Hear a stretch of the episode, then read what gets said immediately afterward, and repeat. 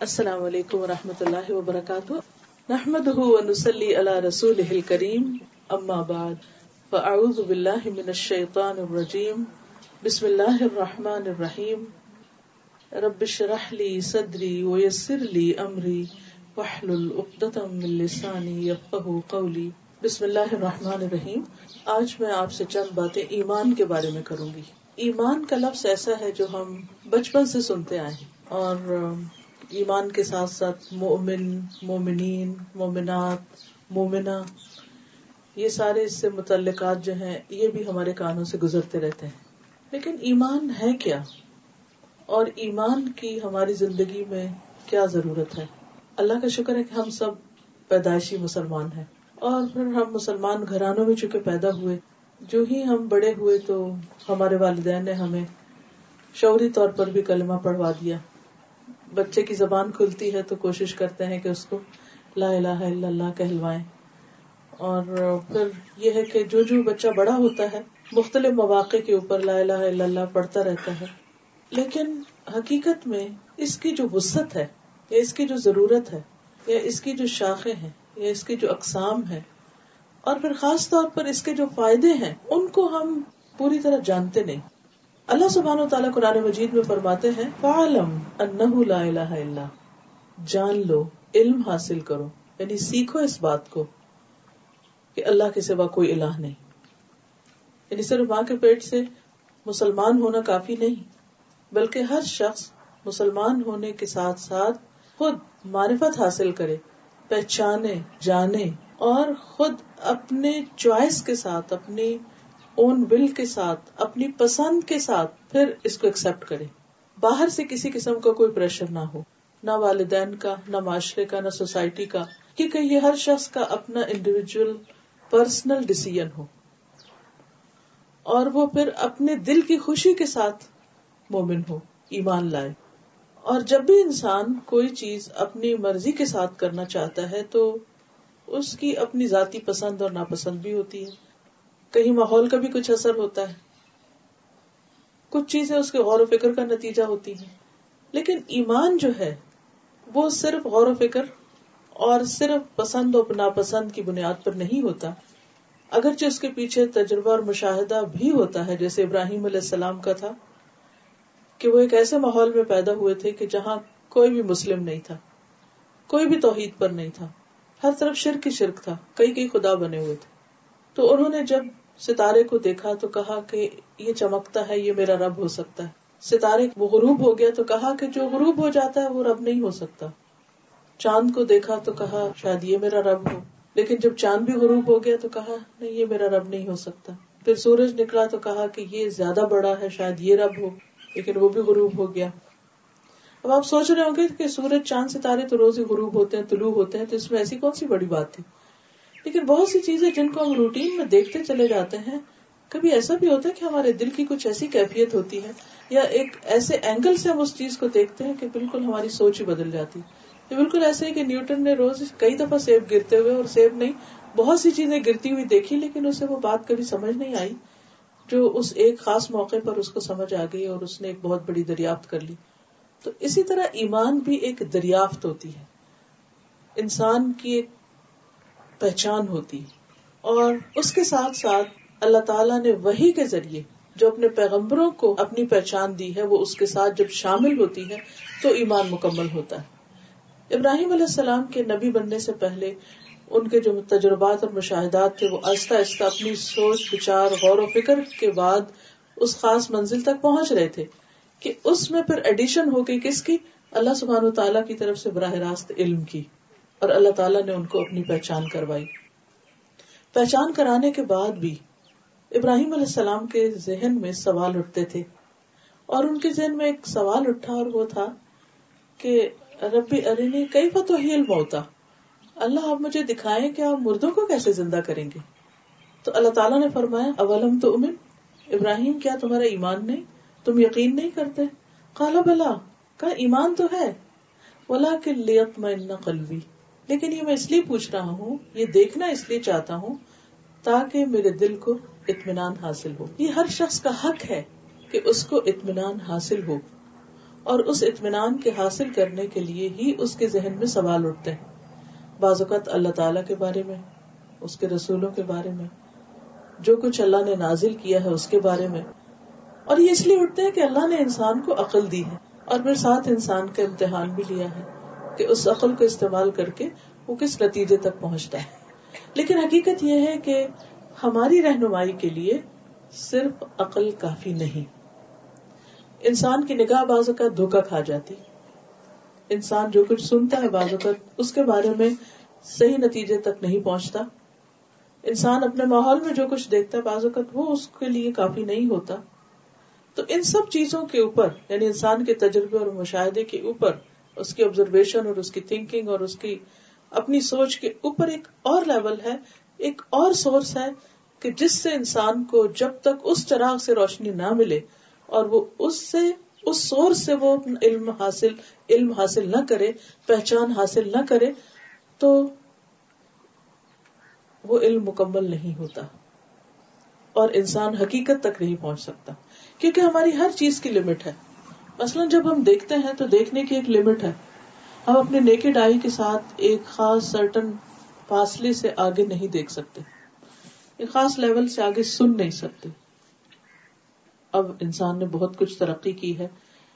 انسان کی آنکھ کو سپورٹ دینے کے لیے بہت سی ایسی چیزیں آ گئی ہیں کہ جس سے وہ بہت دور تک دیکھ پا رہا ہے۔ لیکن پھر بھی جو دیکھ رہے ہیں وہ خود اس بات کی گواہی دے رہے ہیں کہ جتنا دیکھتے چلے جاتے ہیں، اتنا اپنی جہالت پر زیادہ اعتماد ہوتا جا رہا ہے کہ ہمیں ابھی کچھ بھی نہیں پتا۔ اور جس طرح مختلف یعنی گیلیکسی سے آگے، پھر اسٹارز سپر اسٹارز نووا بے شمار نام آپ نے سن رکھے ہوں گے کہ جن چیزوں کو انسان دیکھتا چلا جاتا ہے اور ان سب چیزوں کے اندر جو مختلف طرح کے رنگ اور ان کے جو اسٹائل اور جو خوبصورتی اور حسن ہے، تو میں جب کبھی دیکھتی ہوں یہ چیزیں، تو میں سوچتی ہوں کہ آج سے سو سال پہلے کا انسان تو یہ تصور بھی نہیں کر سکتا تھا اور اس نے تو اس میں سے کسی بھی چیز کی جھلک بھی نہیں دیکھی۔ اور آج ہم یہاں ہیں اور آج سے سو سال بعد کے لوگ اگلی جنریشن معلوم نہیں کیا کچھ اور دیکھیں گی۔ تو اللہ تعالیٰ اتنا بے نیاز ہے، اتنی خوبصورت چیزیں بنا کے آسمانوں میں اور پھر خود زمین کے اندر اور خصوصاً آپ نے اگر سی لائف کو دیکھا ہو کہ جو کچھ اب ایکسپلور کر رہے ہیں اور جتنے نئے نئے کریچر سامنے آ رہے ہیں تو مجھے ہمیشہ یہ ہوتا ہے کہ اتنا حسن اور اتنے خوبصورت ڈیزائن اور اتنے زبردست کلرز اتنی گہرائیوں میں پڑے ہوئے ہیں اور اللہ تعالیٰ کو کوئی پرواہ نہیں کہ کوئی دیکھتا ہے یا نہیں دیکھتا۔ دے آر دیر لیکن انسان جو جو ان کو دیکھتا چلا جاتا ہے، اس کی پہچان بڑھتی چلی جاتی ہے، اس کی معرفت زیادہ ہوتی چلی جاتی ہے اور پھر اس کا یقین اور ایمان کا لیول بھی بڑھتا چلا جاتا ہے۔ تو ہمیشہ اللہ کو پانے کے لیے، ایمان کے لیے دونوں چیزیں ضروری ہیں۔ انسان کی اپنی عقل کا استعمال کرنا بھی، اس کی سوچ سمجھ کا بھی، تجربہ، مشاہدہ آبزرویشن ساری چیزیں، اور اس کے ساتھ ساتھ وہی الہی بھی، کہ اللہ تعالیٰ نے انسان کی ہدایت کے لیے رسولوں اور پیغمبروں کے ذریعے کیا کچھ بھیجا۔ تو آئیے اس کی بنیاد پر ہم دیکھتے ہیں کہ اللہ تعالیٰ نے اور اس کے رسول صلی اللہ علیہ وسلم نے ایمان کی کیا ڈیفینیشن کی ہے؟ ایمان کیا چیز ہے؟ جس پر ہماری نجات کا انحصار ہے، جس پر ہماری کامیابی کا انحصار ہے، جس سے ہم میں اور دوسرے لوگوں میں ایک بہت بڑا فرق واقع ہو جاتا ہے۔ کیونکہ ایمان لانا اور نہ لانا دونوں برابر نہیں ہوتے۔ تو بنیادی طور پر ایمان کیا ہے؟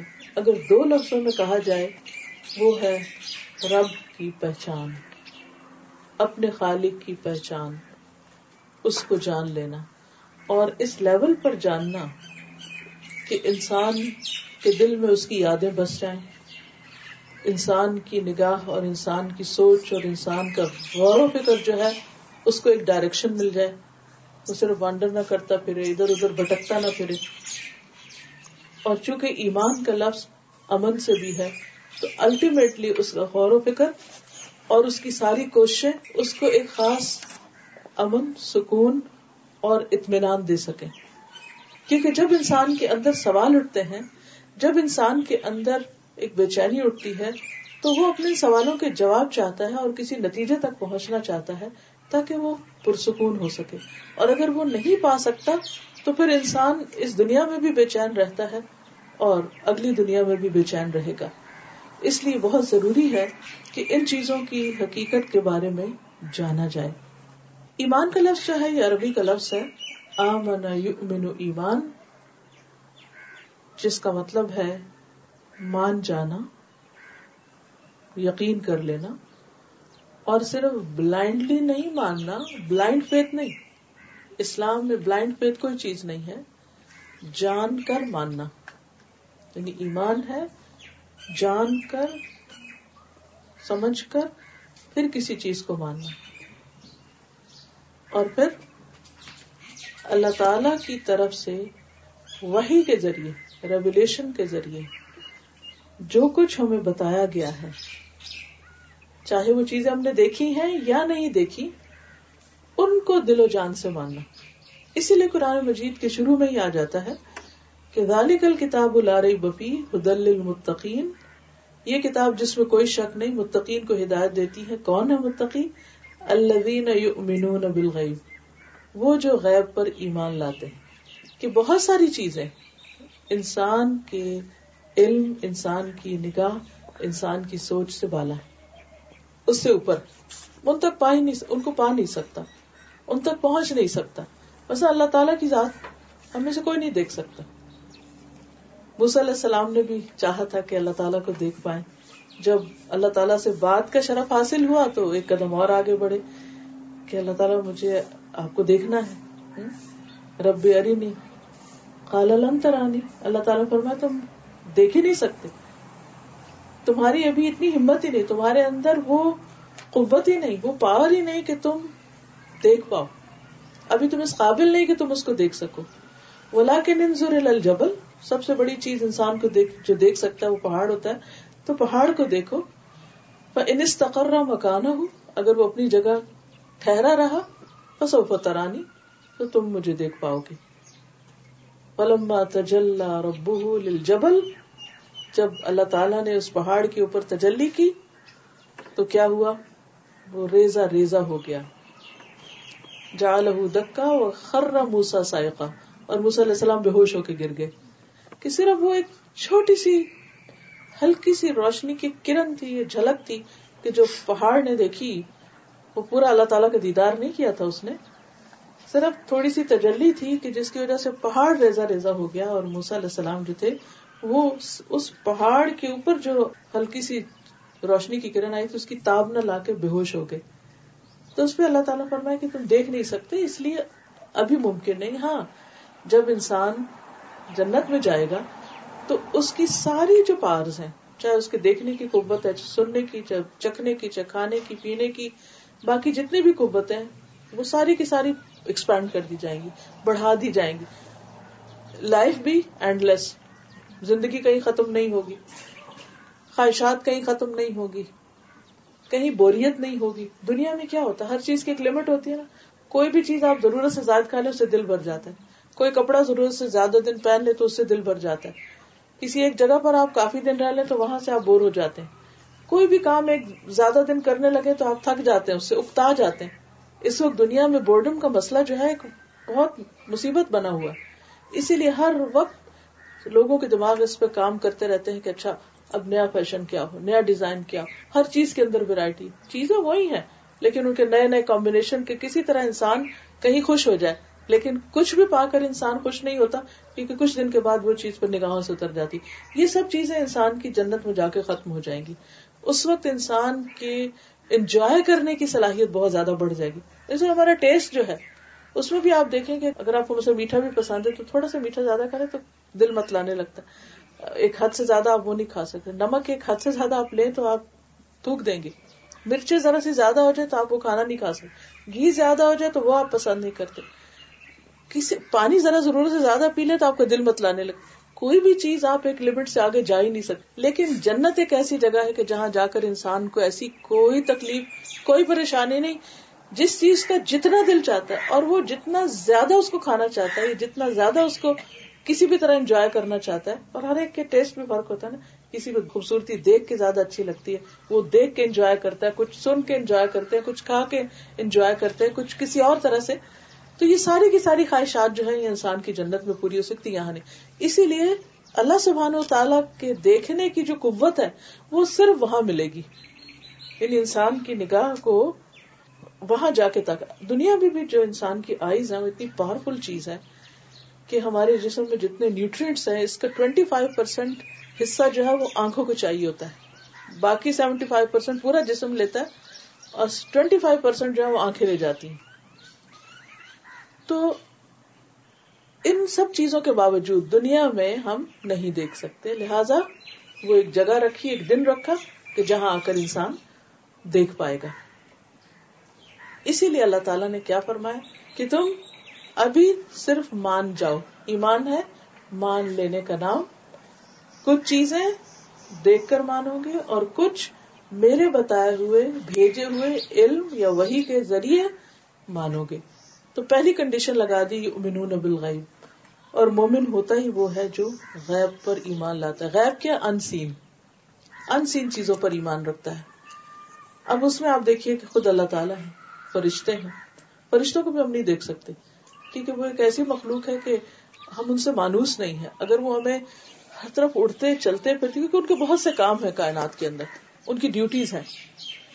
وہ ہر وقت گھوم پھر رہے ہیں۔ ان اللہ ملائکۃ سیارہ۔ ہر وقت چل رہے ہیں۔ ان کی اپنی ایک ٹریفک ہے۔ اگر وہ ہمیں نظر آنے لگ جائے تو یہ سارا حسن ختم ہو جائے۔ ہم تو ہر وقت خوف زیادہ اچھا وہ موت کا فرشتہ جا رہا ہے۔ اچھا وہ فلانا جا رہا ہے۔ اچھا وہ فلانا جا رہا ہے۔ آپ سوچیے کہ ہمارا حال کیا ہو۔ ہم تو چین سے بیٹھ ہی نہ سکے۔ اچھا وہ ساتھ کے گھر میں موت کا فرشتہ آ گیا۔ اچھا وہ وہاں منڈلا رہا ہے۔ تو یہ جو اللہ نے حسن رکھا ہے، یہ جو کچھ زمین پہ پیدا کیا ہے، ہم تو نہ کچھ کھا سکے، نہ پی سکے، نہ سو سکے ہمارے تو چین ہی اٹھ جائے۔ اسی طرح شاطین شاطین بھی موجود ہے جنات موجود ہے لیکن ہمیں دکھایا نہیں، بہت ہی اچھا کیا۔ اگر ہمیں نظر آنے لگ جائے، وہ جو ہمارے خون میں دوڑ رہے ہیں، تو آپ خود سوچیں کہ ہم اپنے آپ سے گھبرا اٹھے۔ بہت ساری چیزیں ایسی ہیں۔ تو ہمیں کیا کہا کہ ابھی تمہارے ہی فائدے کی خاطر اللہ نے ان کو چھپا دیا ہے۔ کیا کرو؟ صبر کرو، سب نظر آ جائے گا۔ سب دیکھ لو گے۔ لیکن ابھی کیا کرو؟ مان جاؤ۔ اللہ تعالیٰ نہیں دکھائی دیتے، انسین ہے فرشتے نہیں دکھائی دیتے۔ وہی کس طرح آئی؟ وہ دکھائی نہیں دیتی۔ پیغمبر سب گزر گئے، ہم نے تو صرف نام سنے۔ وہ ہم نہیں دیکھ پاتے۔ ہاں اس دور کے لوگوں نے دیکھا، پہچانا ان کو۔ پھر اسی طرح آخرت۔ قبر میں کیا ہوگا؟ جنت، دوزخ، حشر، پلسرات، یہ ساری چیزیں سب سننے کی ہے ہم نے دیکھا کچھ نہیں۔ لیکن اللہ تعالیٰ نے پیغمبر کو دکھایا، وہی کے ذریعے ہمیں بتایا اور ہم سے یہ کہا کہ تم اس پر ایمان لے آؤ۔ اور اگر تم ایمان لے آؤ گے، مجھ پر اعتماد کر کے، تو تم بہت فائدے میں رہو گے۔ تمہارے بہت سارے کوشچنس کے آنسر مل جائیں گے تمہیں۔ کیونکہ پھر صرف جب ایمان آ جاتا ہے نا، تو ایک سورس رہ جاتا ہے۔ کہ جس پر انسان ٹرسٹ کرتا ہے، کیونکہ اللہ کی ذات ہاں ٹھیک ہے۔ اگر اس نے کہا تو پھر صحیح ہے۔ پھر میں مان جاتا ہوں۔ کیونکہ صرف دین کے معاملے میں نہیں، ہر نالج کے معاملے میں ہمیں ٹرسٹ کرنا پڑتا ہے۔ مثلا آپ دیکھیں کہ جتنی بھی ریسرچ آتی ہیں اور ان کے جتنے نتائج آتے ہیں، ہم بہت سے، بہت سی چیزیں جو ہیں، ہم خود ان کو، ہم نے آزمایا نہیں ہوتا۔ ہم ان اسٹیٹسٹکس پر صرف ایز اٹ از ان کو لے کے آگے چلتے ہیں۔ اب مثلاً آپ اگر کسی ڈاکٹر کے پاس جاتے ہیں اور آپ کہتے ہیں جی مجھے یہ بیماری ہے۔ تو وہ آپ کو کہتے ہیں اچھا آپ ٹیسٹ کرائیے۔ آپ ٹیسٹ کرا کے لاتے ہیں۔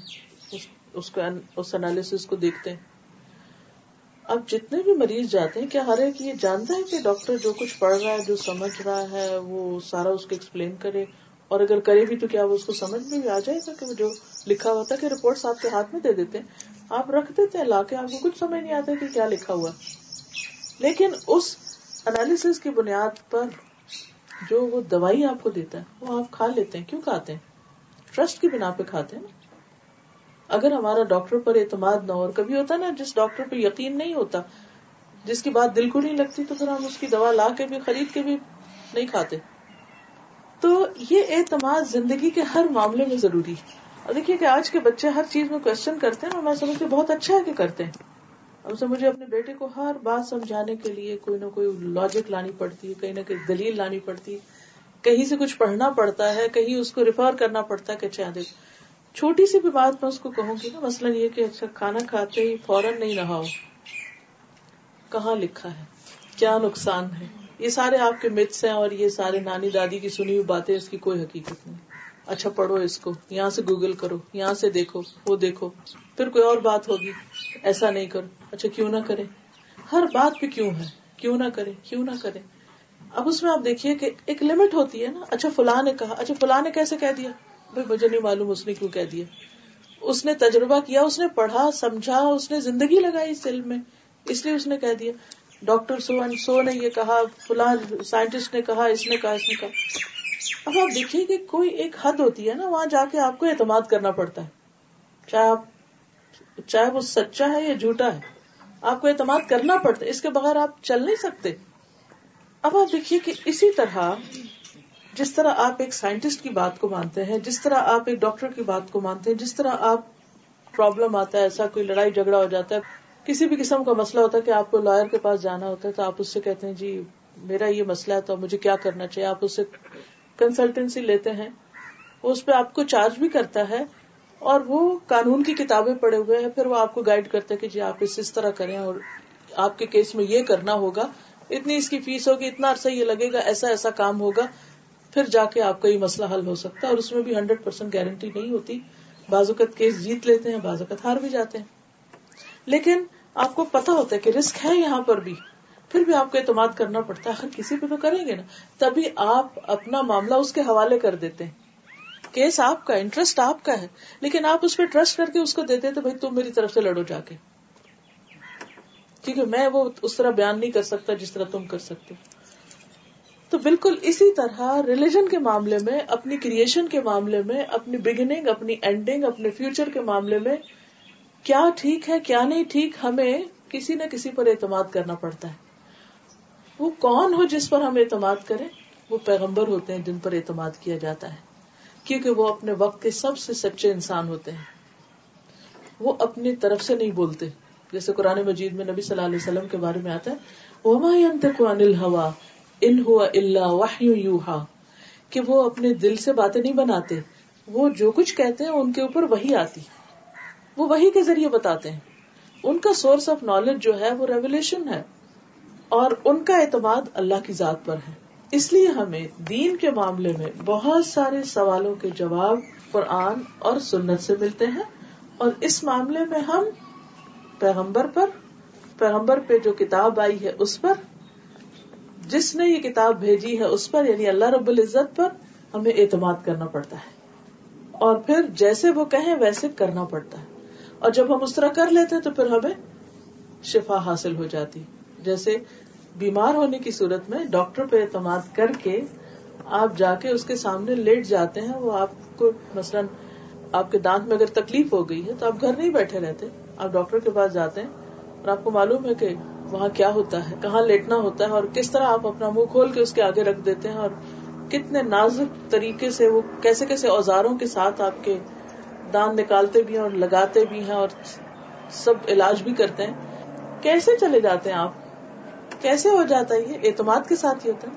اگر آپ کو اعتماد نہ ہو تو آپ کبھی نہیں جا کے وہاں لیٹے کبھی اس کی بات نہیں مانے تو یہ زندگی کے ہر معاملے میں ہمیں اعتماد کرنا پڑتا ہے۔ اور پھر سب سے سچی بات کس کی ہوتی؟ دیکھیے، انسانوں میں ہم سب سے زیادہ اعتماد کس پہ کرتے ہیں؟ ماں پہ کرتے ہیں۔ کوئی ایکسپشنلی نہ کوئی کرے تو الگ بات ہے۔ بچہ بالکل چھوٹا ہوتا ہے نا تو جب اس کو بھوک لگتی ہے تو ماں کی طرف دوڑتا ہے۔ جب اسے کوئی تکلیف ہوتی ہے تو ماں کی طرف وہ گیلا ہوتا ہے تو ماں کی طرف دوڑتا ہے۔ کوئی پرابلم ہوتی ہے ہر حال میں وہ ماں کے پاس دوڑتا ہے۔ کیونکہ اس کو پتا کہ میری ماں مجھے چیٹ نہیں کرے گی، میری ماں مجھے مجھے شرمندہ نہیں کرے گی۔ میں اگر گندا ہوں تو مجھے دھو ڈالے گی، مجھے میں ٹھنڈا ہوں تو مجھے گرم کر دے گی، میں بھوکا ہوں تو مجھے کھلائے گی۔ انکنڈیشنل لو اللہ سبحان و تعالیٰ نے کیا فرمایا اللہ تعالیٰ کی محبت ستر ماہ سے زیادہ ہے۔ کیونکہ اس نے ہمیں بنایا ہے، ہم اس کی کریشن ہے اس نے ہمیں بنایا ہے۔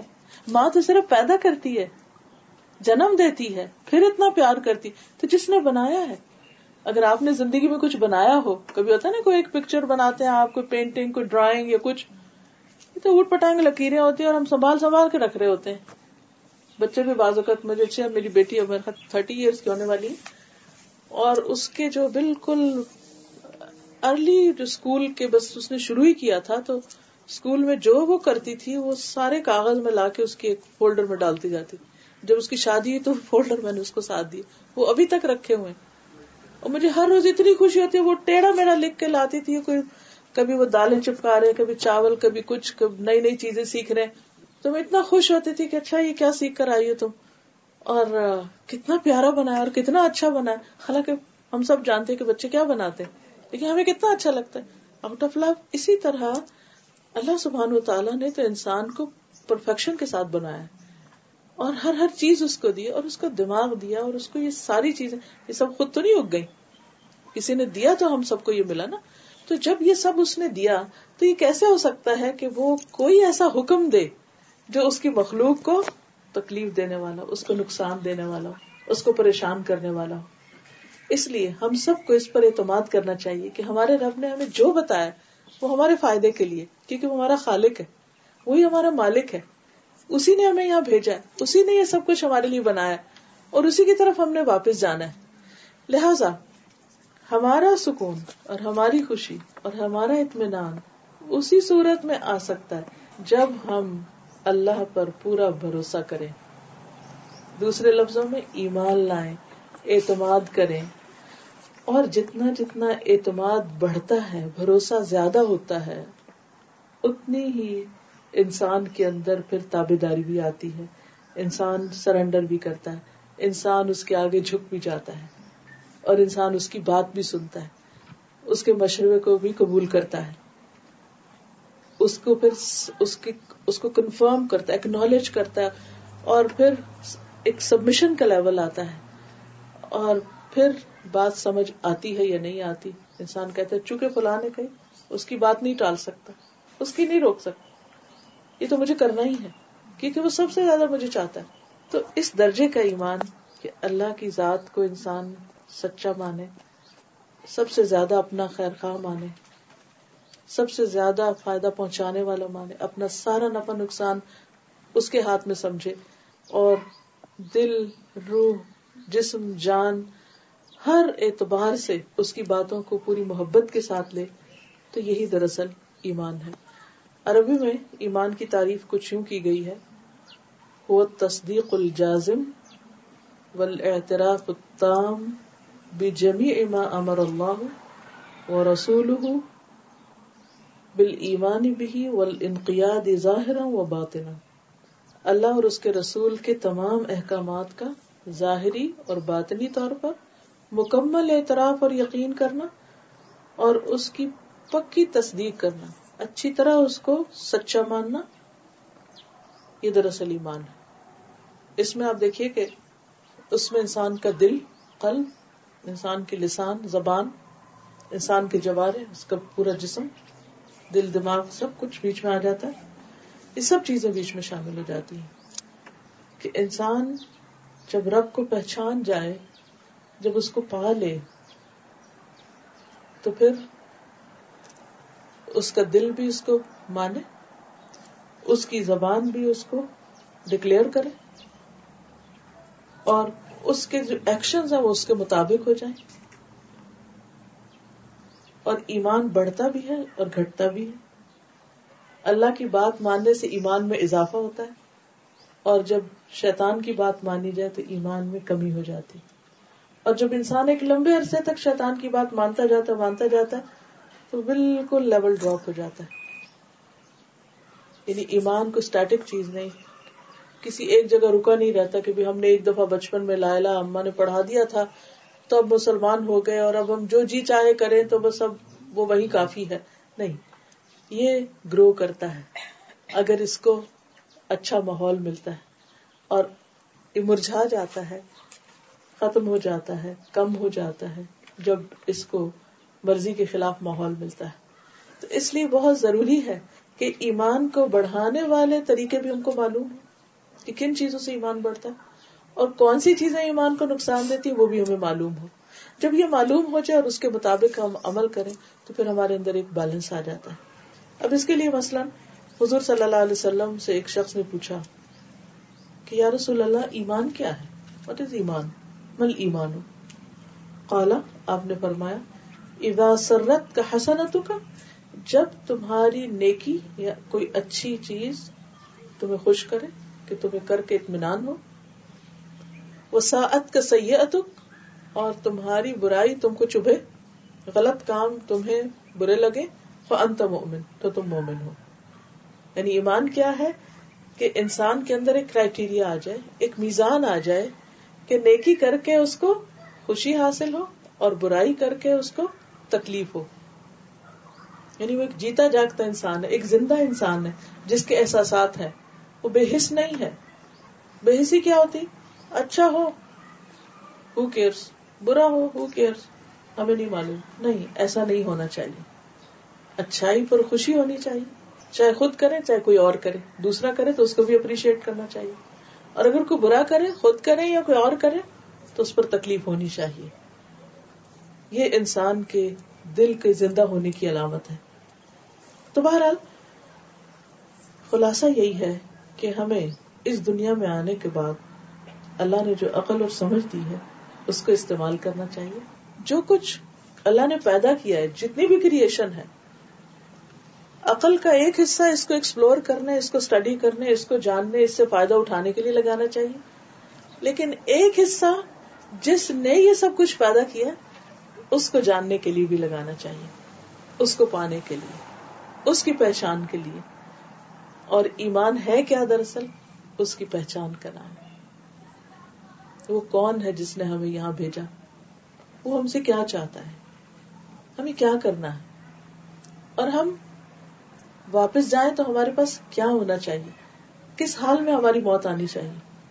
کیونکہ زندگی کی ایک کنٹینیوشن ہے۔ یہ نہیں ہوتا کہ جب کوئی مر جاتا ہے تو وہ ختم ہو جاتا ہے۔ نہیں، وہ ایک اور فیز میں چلا جاتا ہے۔ جو اس کی روح ہے، اگر اچھی حالت میں مرتا ہے تو خوشی کی حالت میں آگے کنٹینیو کرتی ہے۔ اور اگر برے کام کر کے زمیر پہ ایک بوجھ لے کے انسان اس دنیا سے جاتا ہے اور زمیر کے اندر اور دل کے اندر ایک کلک اور اضطراب اور بے چینی اور پریشانی اور دکھ اور تکلیف ہے تو دل کی کیفیات وہ مرنے کے بعد بدلتی نہیں، وہ پھر ساتھ ہی چلتی۔ اس لیے عقل مند وہ ہے کہ جو اس دنیا میں اس درجے کا ایمان لے آئے کہ جس کے بعد اس کے دل کے اندر ایک سکون اور اطمینان ہو جائے۔ اب یہ ہے کہ چونکہ ایمان میں علم بھی ہے، یقین بھی ہے، اعتماد بھی ہے اور پھر اطاعت بھی ہے۔ تو اصل چیز ہے کہ انسان پھر صرف زبانی کلامی حد تک یا صرف اپنی سوچوں کی حد تک یہ سب کچھ نہ کرے، بلکہ اس کا عمل بھی اس کو اس طرف لے جائے۔ تو چند ایک مختصر میں بتا دیتی ہوں کہ ایمان آنے سے انسان کو کیا فائدے ہوتے ہیں، اور پھر اس کے بعد یہ ہے کہ اگر کوئی سوال جواب ہو تو وہ کر لیں گے ان شاء اللہ تعالیٰ۔ سب سے پہلی چیز یہ ہے کہ انسان جب ایمان لاتا ہے تو انسان پر ہدایت کے راستے کھلنے لگتے ہیں، اور چیزوں کی حقیقت سمجھ میں آنے لگتی ہے؟ اور کیا ٹھیک ہے اور کیا غلط ہے؟ یہ بھی بہت جلدی سمجھ میں آنے لگتا ہے۔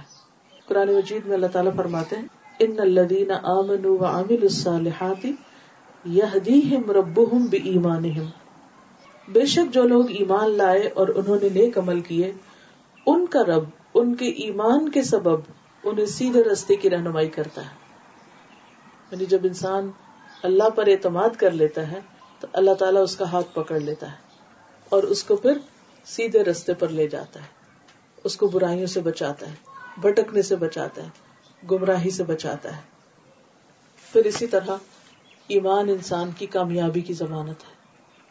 الاائے کا اللہ دمر رب و الاائے کا حم المفل جن لوگوں کو ہدایت مل جاتی ہے، سیدھا رستہ مل جاتا ہے تو اس سیدھے رستے پر چلتے چلتے وہ رائٹ جگہ پر جا پہنچتے ہیں اور وہ کامیابی کی منزل ہے۔ حقیقی معنوں میں جو سکسیس ہے، اس کا کرائٹیریا کیا ہے کہ انسان وہ کام کرے کہ جس کی وجہ سے وہ اصل راستے کو نہ چھوڑے یا اصل راستہ اس سے نہ چھوٹے یا اس سے ادھر ادھر دائیں بائیں نہ نکلے۔ جب تک آپ اس راستے پہ نہیں چلتے تو اس منزل تک پہنچ نہیں سکتے۔ وہ راستہ کب ملتا ہے؟ وہ ایمان سے ملتا ہے۔ اور ایمان صرف زبانی کلامی نہیں بلکہ انسان جس چیز پر یقین رکھتا ہے، پھر اس کو کر کے بھی دکھاتا ہے۔ مثلا آپ دیکھیے کہ اگر ہم سمجھتے کہ زہر انسان کو مار دیتا ہے، تو انسان زہر نہیں کھاتا۔ یہ ہے ایمان۔ جب پتا چل جائے کہ اس بات سے اللہ تعالیٰ راضی نہیں ہے، خوش نہیں ہے، اس سے وہ ناراض ہو جائے گا۔ تو پھر انسان کا ایمان کے اندر اتنی پار ہوتی کہ وہ اس کو کھینچ لیتی کہ نو نو، یہ نہیں کرنا۔ کیونکہ اس کے نتیجے میں وہ ناراض ہو جائے گا اور اگر وہ ناراض ہو گیا تو باقی کچھ بھی نہیں رہے گا۔ تو پھر انسان اس چیز کو چھوڑ دیتا ہے۔ پھر انسان کے درجات کی بلندی بھی ایمان کے ساتھ ہی۔ جتنا جتنا ایمان بڑھتا ہے، انسان کا اسٹیٹس اتنا اتنا اللہ کی نگاہ میں بڑھتا جاتا ہے۔ قرآن مجید میں آتا ہے یرف اللہ الدین امن منکم ولدین ات العلم درجات اللہ بلندی عطا کرتا ہے ان لوگوں کو جو تم میں سے ایمان لائے اور جن کو علم دیا گیا، پھر ان کے درجات۔ یعنی جب ایمان بڑھتا ہے تو درجات بڑھتے ہیں، جب علم بڑھتا ہے تو درجات بڑھتے ہیں، جب ایمان علم کے ساتھ بڑھتا ہے تو درجات بہت بلند ہو جاتے ہیں۔ اور علم چاہے ہو، لیکن اگر انسان کا عمل نہیں، تو پھر ایمان میں کمی آنے لگتی ہے، تو علم کے باوجود بھی درجات نیچے آنے لگتے ہیں۔ بلکہ اس پر اللہ تعالیٰ کی اور زیادہ ناراضگی آتی ہے۔ کہ ایک شخص جس کو پتا نہیں، اس کے پاس تو پھر ازر ہے۔ لیکن پتا ہونے کے باوجود پھر تم خدا کو ناراض کرتے ہو، تو یہ بہت ہی ناشکری کی بات ہے۔ پھر اسی طرح یہ ہے کہ ایمان کی وجہ سے اللہ رسول کی بات انسان کو فائدہ دیتی ہے۔ جیسے کہتے ہیں نا کہ ڈاکٹر کی دوا تب فائدہ دے گی جب تمہارا یقین ہوگا اس پر۔ کیونکہ انسان کی سوچ جو ہے، اس کا بہت سے کاموں میں بہت گہرا تعلق ہوتا ہے۔ اور جو مثبت سوچ ہوتی ہے پازیٹو تھنکنگ ہوتی ہے، اس کی اپنی ایک پاور ہوتی ہے۔ مثلاً اگر ہم کسی بھی کام کے بارے میں کہہ دیتے ہیں کہ یہ میں نہیں کر سکتا آئی کانٹ ڈو اٹ تو پھر کیا ہوتا ہے؟ وہ نہیں کر پاتے آپ۔ حالانکہ آپ کر سکتے ہوتے ہیں، لیکن چونکہ آپ نے سوچ لیا کہ میں نہیں کر سکتا، تو پھر ہوتا نہیں۔ لیکن جس چیز کے بارے میں آپ کہتے ہیں کہ نہیں I can do it let try میں کوشش کرتا ہوں، میں کر لوں گا چاہے اس میں رسک ہے۔ لیکن اگر آپ کے اندر وہ ایک خاص چیز ہوتی ہے کہ جب وہاں پکی گرا لگ جاتی ہے نا، تو پھر آپ اپنا راستہ ڈھونڈ لیتے ہیں۔ آپ اپنے بچوں میں بھی یہ چیز دیکھ سکتے ہیں کہ ایک بچہ جو ہے وہ بس ایک ارادہ باندھتا ہے، توڑ دیتا ہے، کبھی وہ ایک چیز ٹرائی کرتا ہے کبھی دوسری کرتا ہے۔ دوسرا اس کے مقابلے میں جب ایک فیصلہ کر لیتا ہے تو پھر اس کو کر کے چھوڑتا ہے۔ ایک بچے کی آپ بات مان لیتے، دوسرے کی آپ نہیں مانتے۔ کس کی مانتے اور کس کی نہیں، جو خود انڈیسائسو ہوتا ہے، آپ بھی اس کی بات کو اگنور کر دیتے لیکن جب ایک بچہ جو بہت ڈٹرمنڈ ہوتا ہے اور اپنی بات پہ پکا ہوتا ہے، تو آپ اس کی بات ٹال نہیں سکتے۔ تو یہ جو ارادے کی پختگی ہے اور انسان کی پازیٹو تھنکنگ ہے اور اس بات کا یقین کہ یہ چیز ہو جائے گی، مثبت سوچ جو ہے، اس کا اپنا ایک فائدہ ہے۔ اسی طرح جب انسان یہ کہتا نا کہ اللہ کی بات سچی ہے اور یہ فائدے کی ہے اور میں یہ کر سکتا ہوں، تو پھر واقعی اس چیز کا فائدہ بھی شروع ہو جاتا ہے۔ اس میں وہ جو ٹیسٹ ہوتے ہیں نا، بعض اوقات، بعض مریض ایسے ہوتے ہیں کہ جن کو دوا نہیں چاہیے ہوتی، لیکن ان کی ذہنی حالت ایسی ہوتی ہے کہ اگر ان کو دوا نہ دی جائے تو وہ سمجھتے کہ شاید وہ اور بیمار پڑ جائیں۔ گے تو بعض اوقات آپ ان کو کچھ بھی دے دیتے ہیں، یہ کہہ کے کہ یہ دوا ہے، کھا لو اس کو۔ ہوتا کچھ نہیں۔ مجھے کچھ عرصہ پہلے ایک تکلیف ہوئی تو ڈاکٹر کے پاس میں گئی۔ تو میں نے اس سے کہا کہ، میں نے سنا کہ یہ دوا بہت فائدہ کرتی۔ کہتے نہیں لیٹسٹ ریسرچ جو ہے وہ یہ کہتی ہے کہ اس دوا کا کچھ بھی فائدہ نہیں تو میں نے کہا، پھر اتنی زیادہ لوگوں میں یہ بات عام کیوں، مشہور کیوں، کیسے ان کو فائدہ ہوتا ہے؟ وہ کہتے صرف ان کی سوچ کی وجہ سے ہوتا ہے۔ وہ یہ سوچ کے کھاتے ہیں، اس سے فائدہ ہوگا تو وہ اچھا فیل کرتے ہیں۔ از تھنکنگ تو انسان کی جو سوچ ہے، جب کسی پر اعتماد ہو جاتا ہے نا، تو وہ پانی بھی جو ہے، وہ بھی انسان کے لیے بہت فائدے کی چیز ہو جاتی ہے۔ اور جب انسان یہ سوچتا ہے نا، ایک نیگیٹو تھنک ہوتی پتہ نہیں اس میں کیا ہے، اور یہ شاید مجھے سوٹ نہ کرے، اور یہ آب و ہوا سوٹ نہیں کرتی، اور فلاں چیز سے الرجی ہے مجھے، اور فلاں چیز سے کیا ہو جائے گا؟ پھر وہ چیزیں، ہماری جو تھنکنگ ہوتی ہے اس کے مطابق ان کا بھی ریئیکشن ہوتا دیکھیے، جیسے لونگ چیزوں کا ریئیکشن ہوتا ہے نا کہ ہم کسی کو ایسے ماتھے میں بل ڈال کے ملیں گے تو وہ قدرتی طور پہ اس کے ماتھے پہ بھی آ جائے اگر ہم اسمائل کریں گے تو وہ بھی اسمائل کریں۔ سیم وے یہ جتنی اور چیزیں ہیں، ان کا بھی ایک ریئیکشن ہوتا ہے۔ پودوں کا بھی ایک ہوتا ہے۔ جب ہم پیار سے ان کے پاس جاتے ہیں اور ان کے لک آفٹر کرتے ہیں، تو ان کے اوپر اور رنگ آتا ہے، ان کے پھل اور طرح آتے ہیں۔ اور جب ہم ان کو اگنور کر دیتے ہیں، وہ پڑے بےچارے خود ہی اگ رہے ہیں اور ان کی خوبصورتی وہ نہیں بنتی۔ یہی حال بچوں کا ہے۔ ان کو توجہ دیتے ہیں۔ آپ واضح فرق محسوس کریں گے۔ جن بچوں کو گھر سے پیار ملتا ہے، توجہ ملتی۔ ان کی لکس ہی اور طرح کی ہوتی۔ اور جو بچے اگنورڈ ہوتے ہیں، محروم ہوتے ہیں، ان کی لکس بالکل اور طرح ہوتی۔ ان کی آنکھوں میں ایک ویرانی ہوتی۔ ہے چاہے مائیں ہوں بھی، کیونکہ بعض اوقات مائیں اپنی دنیا میں اتنی مشغول ہوتی ہیں، ان کے پاس بچوں کے لیے وقت ہی نہیں ہوتا۔ تو وہ بچے لاسٹ ہوتے ہیں آپ واضح فرق محسوس کریں گے۔ تو اسی طرح جب ہمارا اللہ تعالیٰ پر اعتماد ہو جاتا ہے نا، یقین ہو جاتا ہے کہ میرا رب اس سے محبت کرتا ہے اور وہ میرا بھلا چاہتا ہے، تو اس کی چھوٹی سی بات بھی آپ کو اتنی اچھی لگے گی کہ آپ کا دل خوش ہو جائے گا۔ اور جب اللہ تعالیٰ سے ایک بدگمانی ہوتی ہے، ایک ڈسٹینس ہوتا ہے، ایک ایمان کمزور ہوتا ہے تو آپ کوئی بات سنتے بھی ہیں تو آپ کہتے ہیں پتا نہیں، کوئی فائدہ ہوگا بھی نہیں، ہوگا کہ نہیں پتا نہیں یہ نماز قبول بھی ہوگی کہ نہیں پتا نہیں میرا صدقہ خیرات کہیں جاتا بھی ہے کہ نہیں۔ ہر چیز نیگیٹو نیگیٹو نیگیٹو تو نتیجہ کیا ہوتا ہے؟ آپ کا دل اٹھ جاتا ہے۔ وہی کام جو آپ اتنے شوق سے کرتے اس میں کوئی انٹرسٹ نہیں باقی رہتا۔ تو اسی لیے اللہ تعالیٰ فرماتے ہیں وہ ذکر ان وکرا تنف المومنین آپ نصیحت کرتے رہیں، کیونکہ جو ایمان لانے والے ہیں، ان کو نصیحت بہت فائدہ دے گی۔ اور جو نہیں ماننے والے، اللہ تعالیٰ قرآن پاک کے بارے میں فرماتے ہیں وہ ننزل من القرآن ما هو شفاء و رحمت للمؤمنین ولا يزيد الظالمین الا خسارا۔ ہم قرآن میں وہ چیز نازل کرتے ہیں جو مومنوں کے لیے شفا اور رحمت ہے، اور ظالموں کے لیے خسارے کے سوا کسی چیز میں اضافہ نہیں کرتے۔ ایک ہی قرآن ہے، ایک شخص جو محبت سے پڑھتا ہے۔ اس کے دل کی بہار بن جاتا ہے۔ اور جس کو اس سے کوئی انٹرسٹ نہیں، اس کے دل پر وہ کچھ بھی نہیں اثر کرتا۔ فرق وہاں نہیں ہے، فرق یہاں ہے۔ بیج ایک ہی جیسے ہوتے ہیں، زمین کا فرق ہوتا ہے۔ جو زمین اچھی ہوتی ہے، اس پر جو بیج ڈالا جاتا ہے، وہ زبردست طریقے سے اگتا ہے۔ لیکن اگر زمین ہی خراب ہے اور بیج ڈالے بھی، تو کچھ فائدہ نہیں۔ ہمارا دل بھی اسی طرح اگر دل اچھا ہے، ایمان کا بیج آنے کی دیر ہے، بہت خیر نکلے گی۔ اور اگر اپنا ہی من خراب ہے، تو اچھی سے اچھی نصیحت، اچھی سے اچھی بات اور اچھی سے اچھی، اچھے سے اچھا واز اور نصیحت اور لیکچر اور آیات اور تلاوت اور کوئی فائدہ نہیں ہوگا۔ اس لیے ضروری ہے کہ ہم سب سے پہلے اپنی ٹریٹمنٹ کریں، اپنا تزکیہ کریں، اپنے اندر کے ڈاؤٹس کو نکالیں، اپنے اندر کے یقین کو پختہ کریں اور اس کے لیے ایک طرف اچھی کمپنی اچھا علم، یقینی علم یعنی قرآن سنت کا اور اس کے ساتھ ساتھ اللہ سے دعا۔ اللہ تعالیٰ یہ دیکھتا ہے کہ بندہ میرے پاس کب آتا ہے؟ میرے ساتھ اس کا کیا تعلق؟ میں دعا کو کوئی ریچول کے طور پہ نہیں لیتی، میں ہمیشہ دعا کو اپنے اور اپنے رب کے ساتھ ایک کنیکشن کے طور پہ لیتی۔ کتنا کنیکشن صحابہ کرام چھوٹی چھوٹی چیزوں میں مانگتے تھے۔ یہ بھی اعتماد کی بات ہے نا کہ آپ کس کے پاس جاتے ہیں؟ دنیا میں بھی جب آپ کسی مشکل میں ہوتے ہیں، ضرورت ہوتی ہے، تو آپ سوچتے ہیں اچھا امی کو کہوں یا بہن کو کہوں یا دوست کو کہوں یا شوہر کو کہوں؟ کس کو کہوں؟ پھر جس پر آپ کو سب سے زیادہ اعتماد ہوتا ہے نا، تو آپ اس کو میسج کرتے ہیں۔ اچھا دیکھو، آج مجھے یہ کام ہے، تم کیا کہتی ہو؟ چاہے مشورہ چاہیے چاہے کوئی مادی چیز چاہیے کچھ بھی چاہیے تو آپ اسی سے شیئر کرتے ہیں جس پر آپ کو سب سے زیادہ ٹرسٹ ہوتا ہے۔ جب اللہ تعالیٰ پر ایمان اور اعتماد آ جاتا ہے، تو پھر آپ چھوٹی چھوٹی باتیں بھی اللہ سے شیئر کرتے ہیں اور اس پر اعتماد کرتے ہیں۔ یہی دراصل ایمان ہے۔ پھر اس کے بعد انسان کے اندر صبر اور شکر بھی آ جاتا ہے۔ پھر ایک سکون اور خوشی اس کو حاصل ہوتی ہے۔ پھر اسی طرح انسان کو غموں سے نجات ملنے لگتی ہے۔ کیونکہ انسان کا اللہ پر اتنا اعتماد بڑھ جاتا ہے کہ وہ کہتے ہیں کہ اگر کوئی نقصان بھی ہو، کوئی بیماری بھی آئی تو اس میں بھی خیر ہے۔ تکلیف دہ چیز کو بھی اپنے حق میں بہتر سمجھتا ہے۔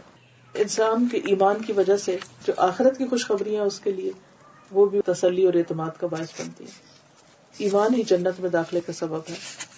اور ایمان ہی ایسی چیز ہے کہ جس سے انسان کے اندر انسانوں کی محبت آتی ہے، کیونکہ وہ سارے انسانوں کو اپنے رب کی مخلوق سمجھتا ہے۔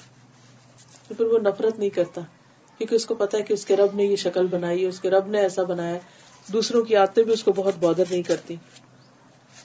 پھر یہ کہ انسان کی اپنی شخصیت کے اندر بہت سے چینجز آتے ہیں۔ اس کے اندر کی لالچ اور ہرس ختم ہوتی اور اس کے اندر انسانوں کے ساتھ ایک خاص درجے کی خیر خائی آتی ہے۔ اور وہ صرف ظاہر میں نہیں چھپ کر بھی دوسروں کو بھلا کرتا ہے۔ وہ صرف ظاہر میں نہیں، چھپ کر بھی برائیوں سے بچتا ہے کیونکہ اس کو پتا ہے کہ اس کا رب اس کو دیکھ رہا ہے۔ وہ سننے والا ہے، جاننے والا ہے۔ اور جب انسان کی اپنے رب کے ساتھ محبت بڑھتی ہے، تعلق بڑھتا ہے، تو وہ زیادہ زیادہ اس کو جاننا چاہتا ہے۔ اور اس کو جاننے کا طریقہ، اس کی صفات کو جاننا ہے، اس کے ناموں کو جاننا ہے۔ اس لیے اگر موقع ہو تو مزید ضرور اللہ کے ناموں اور صفات کو جانیے۔ تاکہ اللہ کی پہچان اور بڑھے اور اس سے ایمان میں مزید اضافہ ہو۔ اب اگر کچھ آپ کہنا چاہیں کوئی کمنٹ کرنا چاہیں کچھ پوچھنا چاہیں وٹ ایور آپ پوچھ سکتے ایسا ہے کہ میں نے آپ کا لیکچر جو ہے وہ پوری توجہ کے ساتھ سنا ہے لیکن میرا ایک سوال ہے کہ ایمان کی تکمیل کیسے ہوتی ہے؟ جب انسان ایمان رکھتا ہے تو سب سے پہلی چیز تو اللہ تعالیٰ کی ذات ہے لیکن پھر ایمان ہی کا ایک پارٹ کہہ لیں کہ یہ ہوتا ہے کہ جس چیز کو اللہ نے ماننے کے لیے کہا ہے، اس کو بھی مانا جائے۔ تب ایمان مکمل ہوتا ہے۔ اب مثلاً جب ہم کہتے ہیں کہ ہم اللہ پر ایمان لاتے ہیں، تو وہ صرف اللہ پر کافی نہیں، کیونکہ اللہ ہی نے بتایا ہے کہ کچھ اور چیزوں کو بھی ماننا ہے۔ اب مثلاً، آمن الرسول بما انزل الیہ من ربہ والمؤمنون کل آمن باللہ وملائکتہ وکتبہ ورسلہ لا نفرق بین احد منہم وقالوا سمعنا واطعنا غفرانک ربنا والیک المصیر یہاں ایمان کی برانچز بتا دی گئی کہ کس کس چیز کو ماننا ضروری یعنی اللہ کو ماننا تو ہے، لیکن اس کے ساتھ رسول کو بھی یہی کہا گیا اور سارے مومنوں کو۔ مومن ہوتا ہی وہ ہے جو اللہ، فرشتوں، رسولوں، کتابوں آخرت ان سب چیزوں کو مانے۔ اب اگر کوئی شخص یہ کہے کہ میں اللہ کو تو مانتا ہوں، لیکن سب رسولوں کو نہیں مانتا۔ مثلاً وہ موسی علیہ السلام کو مانے، عیسی علیہ السلام کو مانے، لیکن محمد صلی اللہ علیہ وسلم کو نہیں مانتا، تو ایمان انکمپلیٹ ہو جائے گا۔ اور اس نے دراصل اللہ کی بات نہیں مانی، کیونکہ محمد صلی اللہ علیہ وسلم پر ایمان لانے کا حکم بھی اللہ ہی نے دیا۔ اسی طرح بکس ہے ساری کتابوں کو مانتا، لیکن قرآن کو نہیں مانتا، تو انکمپلیٹ مائنس ہو گیا۔ اسی طرح اگر کوئی کہ باقی سب ٹھیک ہے، آخرت کو نہیں مانتا انکمپلیٹ اب اگر آخرت کو مانتا اور اس میں وہ کہے کہ میں مثلاً پل سرات کو نہیں مانتا یا جہنم کو نہیں مانتا، یہ نہیں ہو سکتا کہ اللہ تعالیٰ نے جہنم بنایا۔ نہیں۔ اس میں پھر ہم اپنی عقل یا اپنے تجربے، اپنی خواہشات کو سامنے نہیں رکھیں گے۔ جیسے میں نے شروع میں بات کی تھی نا، ایمان اس وقت مکمل ہوتا ہے جب تجربے اور مشاہدے کے علاوہ جو کچھ اس نے ریویل کیا ہے، جو اوتھینٹک ریسورسز سے سورسز سے ہمیں ملتا ہے۔ اس کو ماننا بھی ضروری ہے۔ جس میں پھر قرآن اور محمد صلی اللہ علیہ وسلم کی جو باتیں ہیں، کیونکہ پچھلے جتنے بھی انبیاء آئے ہیں اور کتابیں آئی ہیں، وہ بھی برحق تھے۔ کیونکہ شروع میں صورت البقرا کیا آتا ہے ولدین یومنون بما انزل الیک وما انزل من قبلک مومن وہ ہوتا ہے جو اس کو مانے جو آپ پر اتارا گیا اور جو آپ سے پہلے اتارا گیا۔ اب آپ دیکھیے کہ دنیا میں اس وقت جتنے بھی الہامی ریلیجنس ہیں، جوز ہیں کرسچنز ہیں مسلم ہیں جوز جو ہے وہ موسی علیہ السلام کو صرف مانتے، عیسی علیہ السلام کو نہیں مانتے، محمد صلی اللہ علیہ وسلم کو نہیں مانتے۔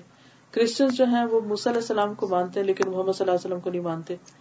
صرف مسلم ایسے ہیں کہ جو عیسی علیہ السلام کو بھی مانتے ہیں موسی علیہ السلام کو بھی مانتے ہیں باقی پیغمبروں کو بھی اور محمد صلی اللہ علیہ وسلم کو بھی۔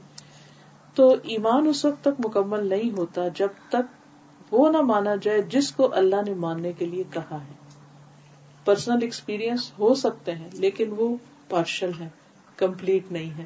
جب تک یہ سائیکل کمپلیٹ نہیں ہوتا، اس وقت تک انسان اس کا لطف نہیں اٹھا سکتا۔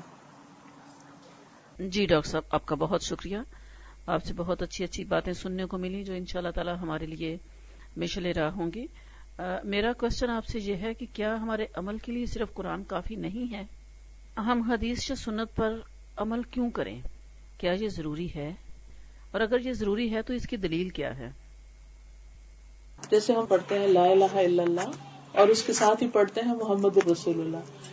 جو شخص صرف اتنا پڑھتا ہے نا لا الہ الا اللہ اونلی فرسٹ پارٹ ایمان مکمل نہیں ہوتا۔ کیونکہ پہلا جو کلمہ ہے، اسی کا حصہ ہے محمد الرسول اللہ۔ اس کی ضرورت کیوں ہے کہ ہم لا الہ الا اللہ کافی کیوں نہیں؟ کیونکہ بہت سے لوگ ایسے ہیں کہ جو اللہ کو ایک مانتے ہیں، لیکن وہ محمد صلی اللہ علیہ وسلم کو نہیں مانتے۔ محمد صلی اللہ علیہ وسلم کو ماننا اس لیے ضروری ہے کہ جیسے کہ پہلے میں نے یہ عرض کیا تھا کہ مثلاً آپ بیمار ہیں تو آپ کو ڈاکٹر چاہیے، آپ گھر بنانا ہے تو آپ کو آرکیٹیکٹ چاہیے انجینئر چاہیے۔ اسی طرح آپ کو دین سمجھنا ہے تو استاد چاہیے، آپ کو پروفٹ چاہیے۔ جب تک پروفٹ نہیں ہوگا، کوئی بھی انسان ڈائریکٹ ریولیشن نہیں لے سکتا، کیونکہ وہ اس قابل ہی نہیں ہے، ہر ایک اپنی اپنی نہیں لے سکتا۔ اس طرح تو ہر کوئی اپنے اپنے طریقے پہ چل پڑے گا اور وہ سمجھے گا کہ میں ٹھیک ہوں۔ اللہ تعالیٰ نے ایک طریقہ بنایا۔ پہلا انسان کو جب زمین پر اتارا تو ان کو ساتھ ہی پیغمبر بھی بنایا اور کہا کہ میری طرف سے جب تمہارے پاس کوئی ہدایت آئے گی تو جو میری ہدایت کی پیروی کرے گا اس پر خوف اور غم نہیں ہوگا۔ اس کا مطلب یہ کہ ڈے ون سے اللہ تعالیٰ نے ہدایت اتارنے کا ذریعہ بتا دیا اور وہ کس پر اترے گی؟ پیغمبروں پر۔ اور پیغمبر کون ہوں گے؟ وہ بھی انسان ہوں گے۔ اور آخری پیغمبر کون ہے؟ محمد صلی اللہ علیہ وسلم ہے۔ محمد صلی اللہ علیہ وسلم کو اللہ تعالیٰ نے قرآن پاک میں فرمایا ہے وہ انزلنا الہی کا ذکر لی تو لنا سے مانزل کہ ہم نے آپ کی طرف یہ ذکر یعنی قرآن نازل کیا ہے تاکہ آپ لوگوں کو بیان کریں ایکسپلین کریں کہ ان کی طرف کیا اتارا گیا۔ اب کتاب کے ساتھ جب تک ٹیچر نہ ہو تو ہر شخص اپنی ریڈنگ کر کے کوئی کچھ سے کچھ سمجھ لیتا ہے۔ کوئی بھی آپ نے علم حاصل کرنا ہو تو ایک استاد چاہیے تھا جو آپ کو ایکسپلین کرتا محمد صلی اللہ علیہ وسلم کا رول بھی یہی ہے کہ انہوں نے جو اترا کر کے دکھایا، اس کو ڈیمونسٹریٹ کیا اور اس کے ساتھ ساتھ ایکسپلین زبانی بھی کیا۔ زبانی جو کیا وہ صرف ون تھرڈ ہے۔ تین حصے آپ یہ سمجھے کہ ہمارے دین کے وہ ہیں جو آپ نے ہر چیز کر کے دکھائی۔ صرف بڑی بڑی باتیں نماز اور حج ہی نہیں، بلکہ یہ تک بتایا کہ سونا کیسے واش روم کیسے استعمال کرنا ہے وزو کیسے کرنا ہے زکات کیسے دینی ہے، کون سا کام کیسے کرنا ہے۔ پانی نہیں استعمال کر سکتے، تو تیمم کیسے کرنی؟ یہ ساری چیزیں پریکٹیکل ڈیمونسٹریشن کر کے دکھائیں۔ اب جب آپ یہ کر رہے ہوتے تھے، تو صرف ایک بندہ نہیں، بہت سارے لوگ آپ کو دیکھ رہے ہوتے تھے۔ کیونکہ بہت چیزیں آپ نے پبلک کے اندر کی بے شمار آپ نے سفر کیے ہزاروں کی تعداد میں لوگوں نے آپ کے ساتھ ٹریول کیا آپ کو نمازیں پڑھتے دیکھا آپ کو وزو کرتے دیکھا آپ کو تیمم کرتے دیکھا آپ کو لوگوں کے ساتھ معاملہ کرتے ہوئے دیکھا ہے۔ بچوں نے، بڑوں نے، بوڑھوں نے۔ ان سب نے ان سب چیزوں کو ساتھ ساتھ ریکارڈ کیا کہ کون سا کام کیسے کیا آپ نے۔ اور پھر اس کو آگے نریٹ کیا شروع میں یہ نریشن جو تھی آپ کے دور میں وہ زبانی ہوتی تھی اس کے بعد ان کو لکھا جانے لگا۔ اور پہلے یہ چھوٹی کتابوں کی شکل میں، صحیفوں کی شکل میں اکٹھی کی گئی چیزیں۔ پھر ایسے اسکالر آئے کہ جو سب چیزوں کو ملا کے بکس کی شکل میں لائے۔ اور ان میں جیسے صحیح بخاری ہے، مسلم ہے اور حدیث کی کتابیں ہیں۔ پھر یہ ہوا، چونکہ عام لوگوں کی بات مانی نہیں جاتی تھی، تو لوگ پروفٹ کا نام لگا کے ہر بات بتا دیتے تھے۔ تو چھوٹی حدیثیں بھی گھڑ لی گئی کچھ چیزیں فیبریکیٹ کر لی گئی اور ان کو بھی ساتھ شامل کر لیا گیا۔ لیکن چونکہ ایسی بہت ساری کتابیں اور ویریفیکیشن کے ایسے بہت سارے ذریعے موجود تھے کہ جس سے انہوں نے پھر اس کو الگ الگ کر دیا کہ صحیح کیا ہے اور کیا نہیں ہے۔ پھر سب سے بڑی ویریفیکیشن یہ کہ کیا قرآن کے مطابق جا رہا ہے اور کیا اس کے اپوزٹ جا رہا ہے۔ وہ بہت بڑی ویریفیکیشن تھی۔ جن لوگوں نے قرآن ہم تک پہنچایا ہے انہیں لوگوں نے حدیث بھی پہنچائی۔ قرآن کی براہ راست حفاظت کا ذمہ اللہ تعالیٰ نے لیا۔ حدیث کی حفاظت اللہ سبحان و تعالیٰ نے بندوں کے ذریعے کروائی کیونکہ اس میں فرق رکھا۔ کیونکہ ایک اللہ کا کلام ہے اور ایک محمد صلی اللہ علیہ وسلم کی زبان سے نکلا ہے، یہ انہوں نے کر کے دکھایا تو جیسے اللہ اور مخلوق میں فرق ہے، اسی طرح اللہ کی کتاب اور نبی صلی اللہ علیہ وسلم کی حدیث میں فرق ہے۔ لیکن اس میں اوتھینٹک چیزیں بھی ہیں نان اوتھینٹک بھی ہیں، لیکن وہ واضح طور پر لکھی ہوئی کتابوں میں، سب موجود ہے کئی لاکھ لوگوں کے صرف لائف ہسٹری ریکارڈ کی گئی کہ یہ کہاں کس سے پڑھا؟ کون اس کے شاگرد ہیں؟ کہاں سے اس نے نریٹ کیا؟ اس کے حادثے میں کوئی خلل تو نہیں تھا؟ یہاں تک بھی لکھا ہوا ملتا ہے کہ جب یہ اس شہر میں تھا تو اس نے یہ کام کیا، جب یہ فلان جگہ پر گیا تو اس کے حافظے میں کمی آ گئی تھی۔ فلان جگہ پر اس کی کتابیں لٹ گئی تھی فلان جگہ اس کے ساتھ یہ ہوا تھا، لہٰذا اس کی یہ بات مانی جائے گی یا نہیں مانی جائے گی؟ ڈیٹیل نالج میں نے پی ایچ ڈی اسی میں کی ہوئی ہے، کیونکہ میرے اپنے ذہن میں بہت زیادہ سوال اٹھتے تھے۔ قرآن سے تو ایک محبت تھی، لیکن ہمیشہ کوشچن اٹھتے تھے کہ اچھا ہر وقت یہ پریشانی تھی، پتہ نہیں یہ ٹھیک ہے کہ نہیں، پتہ نہیں یہ ٹھیک ہے نہیں۔ تو میں خود ان ڈیپتھ یہ پڑھنا چاہتی تھی کہ کیا ٹھیک ہے اور کیا نہیں۔ سورسز کیا ہیں؟ کون کون سے میتھڈز ہیں کہ جن کے ذریعے حدیث نریٹ ہو کے ہم تک پہنچی؟ وہ لوگ کون تھے؟ ان کے لیونگ کیسی تھی؟ ان کی نریشن کیسی تھی؟ تو یہ پوری ایک سائنس ہے۔ اس کو حدیث سائنس کہتے ہیں۔ اور الحمد للہ اللہ تعالیٰ نے چونکہ یہ آخری دین تھا ہمارے لیے دین اسلام، اور لوگوں کو ایک وے آف لائف دینا تھا، تو وہ صرف ایک کتاب کے ذریعے نہیں ہو سکتا تھا۔ تو نبی صلی اللہ علیہ وسلم کی سیرت اور سنت کے ذریعے وہ چیزیں ہم تک پہنچائی گئی اور خود اللہ تعالیٰ نے فرمایا کہ ماں آتا کو مر رسول فخو جو رسول تمہیں دے اس کو لے لو، اور جس سے وہ روکتے ہیں اس سے رک جاؤ۔ یہ خود اللہ کا حکم ہے۔ اور بہت جگہ آپ کو قرآن مجید میں ملے گا عطی اللہ و عطی الرسول۔ اللہ کی اطاعت کرو اور رسول کی اطاعت کرو۔ یہ خود اللہ تعالیٰ کا حکم ہے۔ ڈاکٹر صاحب میرا ایک سوال ہے کہ کیا زکوٰۃ کا پیسہ کسی بھی ہاسپٹل میں دیا جا سکتا ہے؟ اگر چیریٹی ہاسپٹل ہے پھر تو لگ سکتا ہے۔ لیکن اگر پبلک ہاسپٹل ہے جس میں لوگ جا کے اپنا علاج کرائیں گے اور پیسے بھی دیں گے تو اس میں نہیں لگتا۔ انہوں نے کچھ سسٹم بنایا ہوا ہوگا کہ جس میں غریبوں کے علاج کے لیے انہوں نے فنڈز الگ کیے ہوئے ہوں گے؟ اس میں نہیں دے سکتے، لیکن جو غریب وہاں پر پیشنٹس آئیں گے، ان کو آپ دے سکتے ہیں۔ اس میں کل ہنڈریڈ پرسینٹ دے سکتے جو افورڈ نہیں کر سکتے۔ ایکچولی مجھے اس کا ورکنگ نہیں پتا کہ وہاں کون آتا ہے، کیا کرتا ہے۔ مثلا ایک شخص جو افورڈ کر سکتا ہے، وہ ایک ایسی فیسلٹی سے فائدہ اٹھا رہا ہے کہ جو تو اس میں نہیں۔ مریض جو ہیں، ان کے اوپر لگ سکتی ہے۔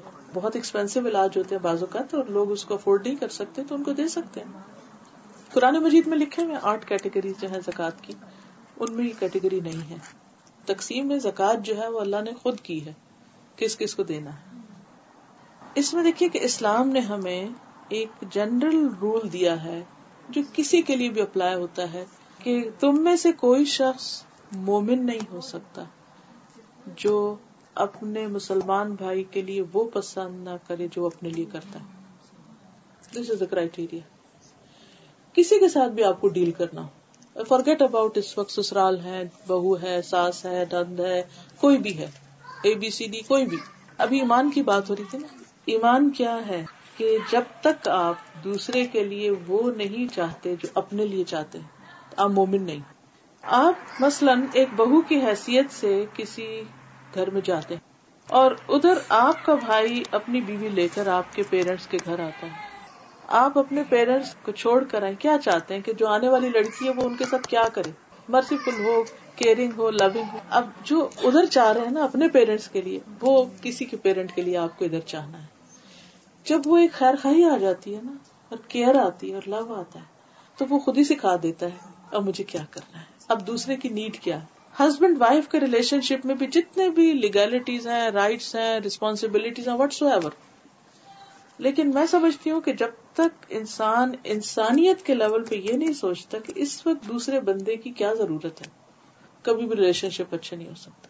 میں نے اپنی زندگی میں یہی ایک اصول اپنایا ہے، کسی وقت کسی کے ساتھ شکایت بھی ہو جائے تو میں ہمیشہ یہ سوچتی ہوں کہ اس وقت میں اس کی جگہ ہوتی، تو میں کیا چاہتی ہوں، مجھے کیسے ٹریٹ کیا جائے؟ میں اپنے لیے چاہوں گی کہ مجھے معاف کر دیا جائے۔ میں بھول گئی تھی، مجھ سے غلطی ہوگی اب اگر سامنے والا مجھ سے معافی مانگ رہا ہے تو مجھے بھی کر دینا چاہیے۔ اب میں ایک غلطی کئی دفعہ کرتی ہوں۔ اگر اس نے بھی کئی دفعہ کی ہے، چھوڑو اب اس کو، جانے دو۔ ایک تو یہ دی گئی۔ دوسری ایک بنیاد یہ دی گئی کہ تم کچھ بھی کرو گے۔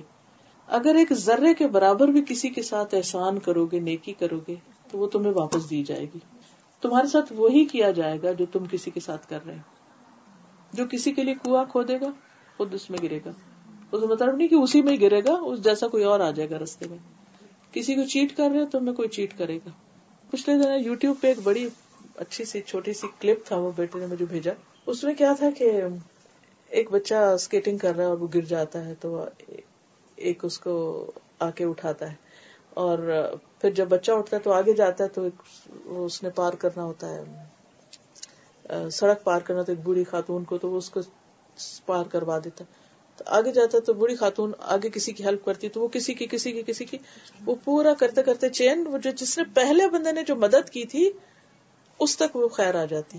اتنی حیران کرتی امیزنگ چھوٹا سا کلپ ہے، لیکن سائیکل ہے پورا۔ امیزنگ اللہ تعالیٰ کا وعدہ ہے، تم کسی کے ساتھ بلائی کرو گے، وہ تم تک ضرور لوٹے گی۔ اللہ ذرے برابر بھی کسی کی ایفرٹ کو ضائع نہیں کرتا۔ جو بیج تم بو گے اس میں سے جیسا بوگے۔ تم پھول لگاؤ گے تو پھول اگیں گے، کانٹے اگاؤ گے تو کانٹے اگیں گے۔ تم کسی کے ساتھ اچھا کرتے ہو تو سمجھو پھول لگائے اپنے لیے۔ اور اگر برا کرتے ہو سمجھو کانٹے اگائے اپنے لیے۔ ان دو چیزوں کی بنیاد پر اگر آپ کسی کے ساتھ بھی کرتے ہیں کہ چلو چھوڑو، اگر اس نے مجھے نہیں جواب دیا، نہیں بدلا دیا، میرا رب ہے مجھے بدلا دینے والا، کافی ہے مجھے، وہ نہیں ضائع کرے گا۔ بندے نہیں کیئر کر رہے، بندے نہیں قدر کرتے، وہ ہے قدر کرنے والا۔ یہاں سے نہیں ملا، کہیں اور سے ملے گا۔ ہو سکتا ہے وہاں مجھے اس کی اس سے زیادہ ضرورت ہو۔ اوقات ہم چاہتے ہیں انسٹنٹ گریٹیفیکیشن چاہتے ہیں انسٹنٹ ریوارڈ چاہتے ہیں۔ اچھا میں نے اس کو یہ نیچے سے کچھ اٹھا کے دیا تو اب میرا گرا تو وہ کیوں نہیں آئی ابھی جلدی سے؟ نہیں، ضروری نہیں ہے کہ وہ اٹھائے، یہ بھی اٹھا سکتے ہیں۔ مجھے تو اصل مقصد تو یہ نا کہ وہ ہیلپ ہو جائے۔ وہ کہیں سے بھی ہو جائے گی۔ معاملہ اس پہ چھوڑو، بندوں پہ نہیں چھوڑو، کیونکہ جب ہم بندوں سے چاہیں گے نا، بندے بےچارے بہت ہی فقیر ہیں، نہیں دے سکتے۔ ان کی اپنی ضرورت پوری نہیں ہوتی، ہماری کہاں سے کریں گے؟ تو دو چیزیں۔ ایک، جو کچھ کرو، اللہ کے لیے کرو، اس سے بدلا چاہو۔ دوسرے دوسرے کے لیے وہ چاہو جو اپنے لیے چاہتے تو ان شاء اللہ تعالیٰ اس میں پھر جب ہم اپنے مثلا جاب کر رہے ہیں، کام کر رہے ہیں، ہم خود نہیں وہ سب کر سکتے۔ کسی اور کا بندوبست کر دیں۔ کسی بہن بھائی کو توجہ دلا دیں۔ دیکھیں، دیکھو، میری اس وقت مصروفیت ہے۔ تم پہنچ جاؤ۔ بالکل ایسے جیسے اپنے بچوں کے لیے کرتے ہیں۔ دیکھیے، جب ہم کام کرتے ہیں یا کچھ بھی، تو ہمارے بچے بھی تو بعض اوقات اگنور ہوتے ہیں، تو پھر ہم ان کا بھی بندوبست کرتے ہیں۔ تو اسی طرح اگر اپنے ماں باپ یا سسرال کے ماں باپ یا بہن بھائی یا نند، دیور، نیبر، کوئی بھی سو سو ایور، مسلم نان مسلم دوست، دشمن، کوئی بھی، ہمیں مل کے رہے گا۔ دیکھیے، ہمارے یہاں نا اسلام اور کلچر کو مکس کر لیا گیا ہے۔ ٹھیک ہے نا؟ کیونکہ بہت ساری چیزیں اسلام نے ون ٹو تھری کر کے نہیں بتائی کہ یہ تمہاری ریسپانسبلٹی اور یہ ریسپانسبلٹی کیونکہ اس سبجیکٹ میں میں نے کافی پڑھا، کہیں مجھے ایز اے چیپٹر یا ایز اے سبجیکٹ کسی قرآن کی آیت میں یا حدیث میں یہ نہیں لکھا ہوا ملا کہ تمہارے سسرال کے تمہارے اوپر یہ حقوق ہیں، یہ فرائض ہیں۔ ہاں یہ آیت ضرور ملتی ہے کہ اس نے تمہیں پیدا کیا تو اس نے ہی نصب اور سحر بنائے۔ جہاں نصب کا ذکر کیا گیا یعنی پیرنٹس کا ذکر کیا گیا، وہیں سحر سسرال کا ذکر کیا گیا۔ اگر قرآن پاک کہیں ہو تو میں ابھی وہ آیت نکال سکتی ہوں۔ دونوں کا برابر جگہ ذکر کیا گیا۔ اس کا مطلب یہ ہے کہ جیسے ہمارے اپنے والدین کے ہم پر کچھ حقوق ہیں، وہ پہلے ذکر کیا گیا، نصب کا لفظ پہلے لائن میں۔ اور جو سحر ہے، وہ نمبر ٹو ہے۔ تو اسی طرح اس درجے کے تو نہیں ہوگے، ظاہر جو ماں جنم دیتی ہے، اس کی تکلیف اور طرح کی ہے۔ اور جو ساس شوہر کو جنم دیتی ہے، اس کی وہ نہیں ہے، وہ نمبر ٹو کیٹیگری میں آ جاتا ہے۔ لیکن یہ نہیں کہہ سکتے کہ ان کے کوئی حقوق ہے ہی نہیں۔ کیٹیگوریکلی نہیں بتایا گیا ون ٹو تھری کر کے نہیں بتایا گیا۔ لیکن انڈائریکٹلی ہمیں اس سے پتا چلتا ہے کہ ان کا بھی ہمیں خیال کرنا ہے۔ اور احسان کے درجے میں میں نے کیوں بات کی ہے؟ قرآن مجید میں جہاں بھی پیرنٹس کا ذکر آیا ہے، ٹھیک ہے؟ وہاں ایک ہی لفظ آیا ہے وہ بال والدین احسان۔ کہ والدین کے ساتھ احسان کرو۔ کیونکہ والدین کے حقوق احسان کے بغیر ادا ہو ہی نہیں سکتے۔ کیونکہ ہمیں بہت سی چیزوں میں اختلاف ہوتا ہے، پیرنٹس سے ان کی ایج، ان کی جنریشن، ان کی تھنکنگ ان کی بہت ساری چیزوں میں۔ تو پھر اگر ہم بدلے کے اوپر کرنے لگے یا صرف ریسپانسبلٹی سمجھ کر تو کر نہیں پائیں گے۔ جی ڈاکٹر صاحب، میں آپ سے یہ معلوم کرنا چاہتی ہوں کہ شوہر کی اطاعت کس حد تک بیوی پہ فرض ہے؟ اور کیا ہر معاملے میں جو ہے وہ شوہر کی بات ہی مانی جائے گی؟ اگر شوہر بیوی کی بات نہ مانے، تو کیا بیوی اس سے الگ ہو سکتی ہے؟ ہم بہت سے کام کرنا چاہتے ہیں تو شوہر نہیں کرنے دیتے، مثلا ہم جاب کرنا چاہتے ہیں، تو کیا چھوٹی چھوٹی باتوں پہ گھر توڑ کے بیٹھ جائیں گے؟ چلیے، اگر آپ کہیں کہ یہ بگ ایشو کہ میں یہ کام کرنا چاہتی ہوں اس کا ایک طریقہ ہوتا ہے ہسبینڈ کے ساتھ بھی ڈیل کرنے کا اور اپنی بات منوانے کا اور ہم سب عورتوں کو پتا ہے کہ کس طرح کنوینس کرتے ہیں۔ اس میں آپ آہستہ آہستہ، اس بیچارے غریب کو بھی تو ٹائم دیں کہ ہم تو ادھر ادھر سے سن سنا کے جذباتی عورتیں فوراً کہتے ہیں، بس سب دن میں ہر چیز الٹ کے رکھ دیں بازوقت تو لو، ہر ایک کو ٹائم دینا چاہیے نمبر ایک۔ دوسری بات یہ ہے کہ منوانے کے طریقے ہیں اور پھر بہت ساری چیزیں ایسی ہیں کہ جن کو کرتے کرتے کرتے ایک وقت لگتا ہے اور چلیے اس کو مان لیتی ہوں جو آپ نے بات کی نا کہ جی الگ ہو جانا چاہیے۔ اب آپ دیکھیے، ایک عورت جب الگ ہو جائے گی، اس کے بعد کے جو کانسیکوینس ہیں اور جتنے اس کو مزید پرابلم فیس کرنے پڑیں گے، وہ بڑے ہیں یا یہاں مشکل ہو رہی ہے وہ بڑی ہے۔ تیسری تو آپشن کوئی نہیں نا۔ ادھر فیس دس اور دیٹ اور اس میں میرے خیال ہے کہ بہت سی چیزوں میں حکمت کی ضرورت ہوتی ہے اور بہت دفعہ ہم شوہروں کو کے ذمہ ڈال دیتے ہیں چیز، حالانکہ ان کو پرواہ بھی نہیں ہوتی کہ ہم کیا کر رہے ہیں، کیا پہن رہے ہیں، کیا نہیں پہن رہے۔ ٹھیک ہے، کچھ کیسز ہوتے ہیں ایکسٹریم کیسز جس میں بہت کلیشز آ جاتے ہیں۔ تو اس کو take your time solve it لیکن this is a big big ڈیسیژ اور اگر صرف اتنی باتوں پہ یہ فتوے دیے جانے لگے تو میرا خیال ہے کہ بڑی مشکل ہو جائے پھر۔ ڈاکٹر صاحب اگر خامن نماز نہ پڑھتا ہو تو بیوی کیا کرے؟ کیا اسے اس کے ساتھ رہنا چاہیے یا اس سے الگ ہو جانا چاہیے؟ کس طرح معاملہ کرے وہ؟ نماز از ڈفرینٹ کیونکہ وہ کسی بھی حال میں کسی کو بھی معاف نہیں ہے سوائے عورتوں کی جو مخصوص دن دیٹ از ڈفرنٹ باقی چیزوں کو آپ اس کے ساتھ نہیں جوڑ سکتے۔ اب جیسے روزے میں بھی آپ دیکھیں کہ بیمار ہیں، سفر پہ ہیں، گنجائش ہے نا۔ ایکسپشنل کیسز ہر چیز میں۔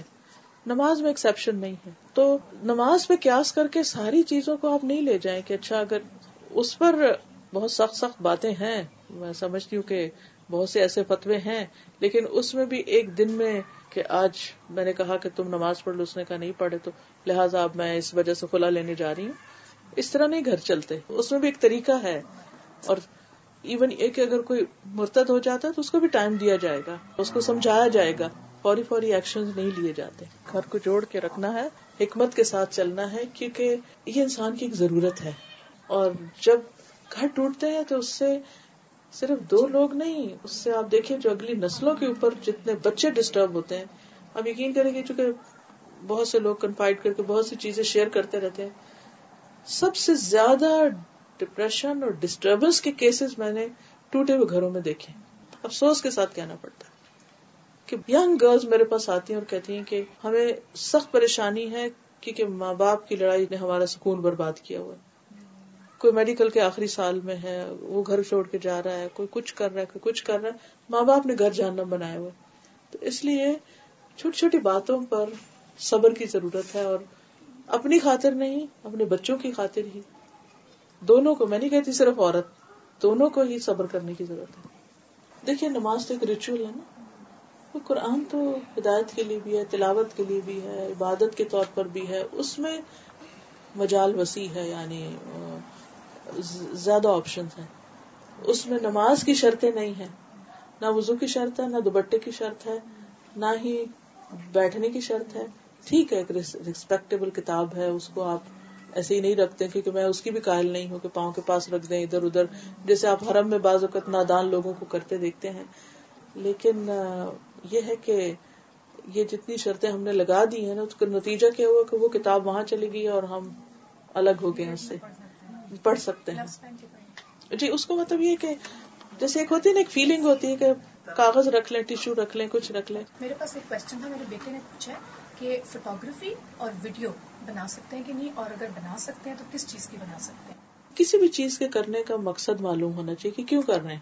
ہماری زندگی بھی قیمتی ہے، ہمارے ریسورسز بھی قیمتی ہیں۔ ایسے ہی فضول میں یہ بنا لو، وہ بنا لو، یا پھر ایسی چیزوں کی جن کی ضرورت نہیں ہے یا کوئی مقصد نہیں ہے۔